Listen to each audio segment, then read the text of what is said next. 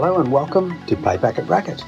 This podcast discusses life through the lens of personal growth, business lessons, and music. My hope is the information you hear will give you a raise. My name is Will Price. Have you ever been curious about why some plumbers make it and some don't? Is it clarity defining on where we're going as plumbers? Is it really good with money? Or do we work on the relationships that build? If you have a look at different areas of your personal life, your family, friends, it's what they're giving the attention to. And one of the common things is when plumbers don't plan, they end up spreading themselves too thin because they're just doing everything. That momentum they do is infectious. It attracts people, good and bad, to their plumber game. And it's great fun serving people but you can end up sort of spreading yourself too thin.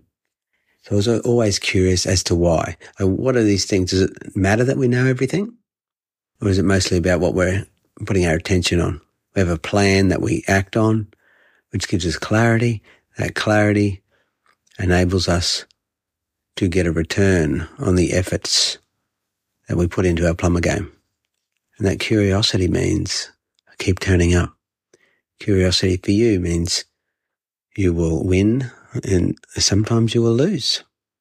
But those lessons and that trust you have in your plumber game that you've planned out, it's just a step in the process. But if you don't plan, you don't have the clarity, what are we acting on? Is it just, let's get busy. Let's pay the bills. Let's just play our role because the world's going to turn anyway. But what happens if you back yourself and plan your plumber game? Pop into onewillprice.com. And thanks for listening. I'm Will Price. Rectangle. Thank you. Triangles. That girl, Dad.